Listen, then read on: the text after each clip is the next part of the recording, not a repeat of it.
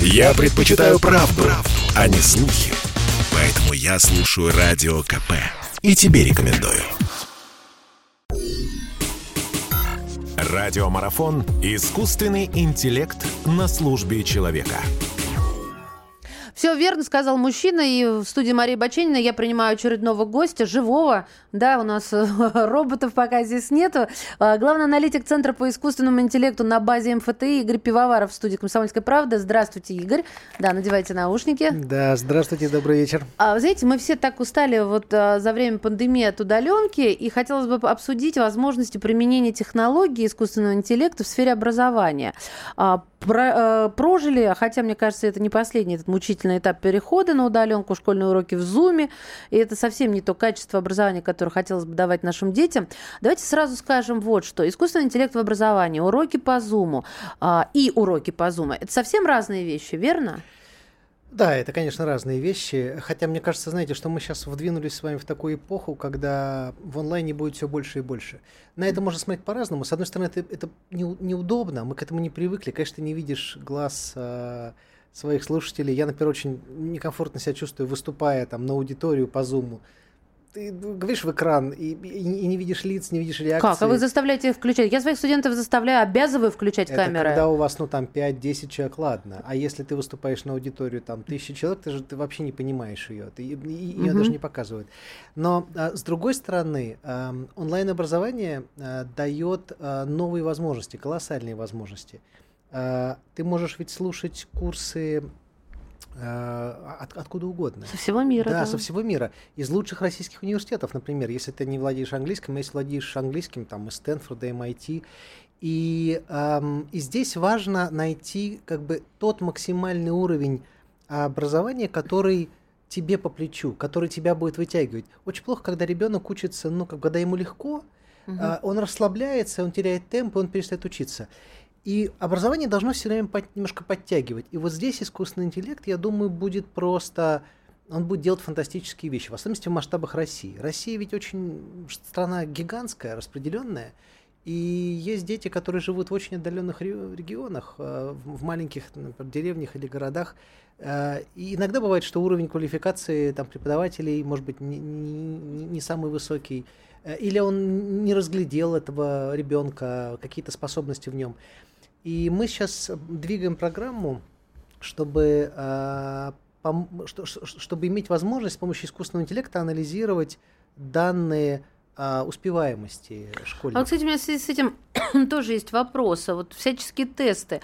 Про образование я с вами не спорю, абсолютно согласна. Всяческие тесты вызывают сомнения, особенно что касается творческих умов. А как это можно систематизировать, проверять, вот, под какие-то алгоритмы а, подгонять? Ну, конечно, это очень сложно. Э, безусловно, с человеком ничто не сравнится. Э, человека может проверять, ну, финально только человек. Но вы знаете, у меня есть друг, Роман Душкин, он тоже занимается искусственным интеллектом, и он ведет э, курсы по искусственному интеллекту. Э, и у него группа, ну, примерно, наверное, 100 человек слушателей в онлайне. Так. А, так он приспособил э, робота, сделал такого чат-бота, написал, который отвечает на вопросы э, значит, этих слушателей и задает им там вопросы проверочные и слушает их ответы и, и он его каждую ночь перетренировывает на новых и новых ответах на вопросы. Когда он спит. А нет, робот-то не спит. А, а, это же процесс автоматический. А, то есть он это... сам себя перепрограммирует, ну, как бы, да? да, Апгрейд он, он, по, по ночам он угу. перетренировывается на новых ответах, а там, где робот не успевает ответить, то Рома, ну, как бы это видит, а угу. у них там такие диалоги на троих э, с, с, со слушателем, с роботом, и он, он отвечает, а, а, а робот это запоминает. В результате у него сейчас примерно 80% ответов. А, ну, представьте себе, ну, люди в среднем, вот они послушали, у многих одинаковые вопросы. Одно дело, если ты в студии, ну, как бы не в студии, а в, как в аудитории ты задал вопрос, остальные услышали ответ, а если ты не в аудитории, ну, как ты услышишь? И у многих похожие вопросы, и поэтому они их задают, а, и бот отвечает все точнее и точнее. Есть вот те 20%, на которые, конечно, бот не ответит, которые нужны, здесь нужен человек. Но вы представляете, сколько времени высвободится у учителя? Согласна. От Но всяких банальных вопросов. У медали например. две стороны. А, если будет э, ученик, абитуриент, студент не, согласен с ботом, допустим, он докажет какую-то теорему, которую никто не доказывал до него, и это будет нестандартное решение, которое не заложено в памяти бота, а, то начнутся какие-нибудь такие тяжбы, что будешь рад, что ботом не родился. Это правда. Я Должен, правда, честно сказать, что у меня в лично в моей истории такое было, когда я там, да... Как я угадал Да, доказал там одну э, теорему, как это было не положено. У меня родители физики, и как бы я там, ну, учился хорошо. И, в общем, мне, мне поставили два балла за то, что я... Не, не по стандартам действовал. Неправильно сделал, угу. да, что вот так, так было не, не должно. А, и потом еще разбирались с этим. В этом смысле не только, не только бот может так ошибиться, а и человек Конечно. тоже. А, просто мы понимаем, что а, учить, учителя сегодня объективно, ну, честно скажем, безумно перегружены. Сейчас на них спустили сверху очень много разной бумажной работы, всяких заполнений там и прочего. И если э, с, с них снимается часть рутины, я надеюсь, что с них снимется рано или поздно вся вот эта вот бумажная деятельность, она тоже ведь может быть автоматизирована. Угу. Важно, чтобы у учителя осталось Э, возможность ну, реально с учеником взаимодействовать, чтобы он не был такой загруженный, затюканный, а чтобы он мог, чтобы у него было время смотреть на, на ну, детей, учить именно учить, то, что мы называем учить, них а то, не заниматься важное, да, писанинской да. вот этой Точно. сатанинской деятельностью. Это ужасно, ужасно. Я просто знаю учителей. А вот кто первый должен освоиться э, с технологиями искусственного интеллекта? А, допустим, педагоги, затем ученики или наоборот, неважно, мы их рассмотрим как одно целое. Но как вот, э, когда это начнется, на ваш взгляд? Вот как, когда это станет привычным, чтобы высвободить, э, допустим, в Северодвинске у учителя кучу времени? Потому что в Москве сейчас лицо проезда можно оплатить. Нет, я что сказала? Проезд, Проезд лицом. лицом. Жалко, что еще лицо проездом нельзя, да?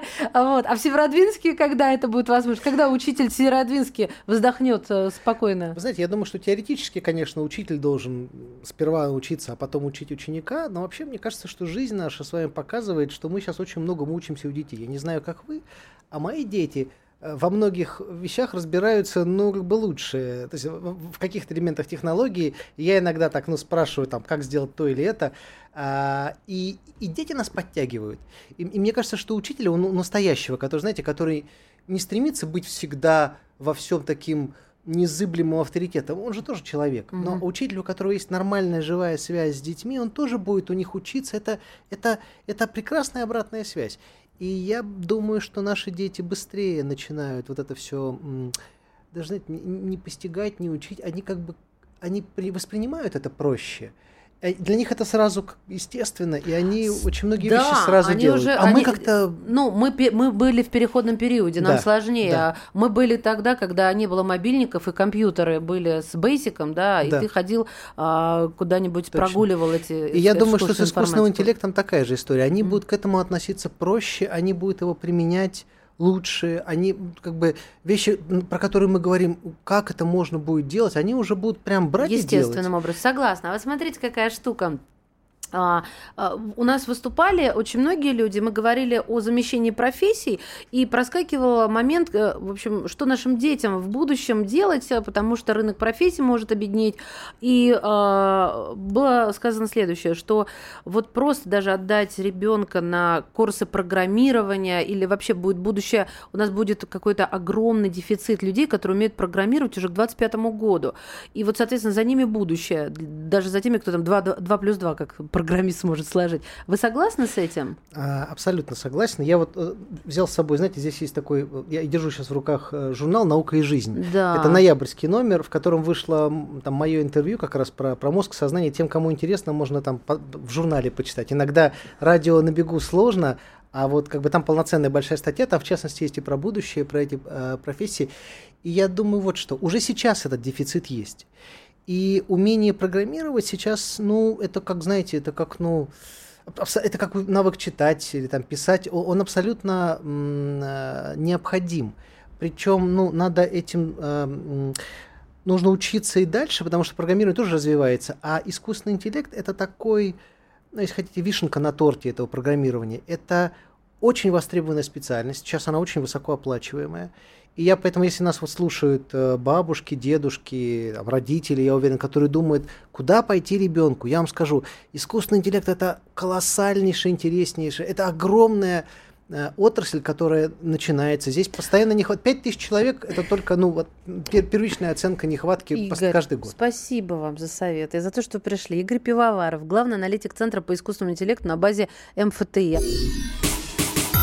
Радиомарафон «Искусственный интеллект на службе человека».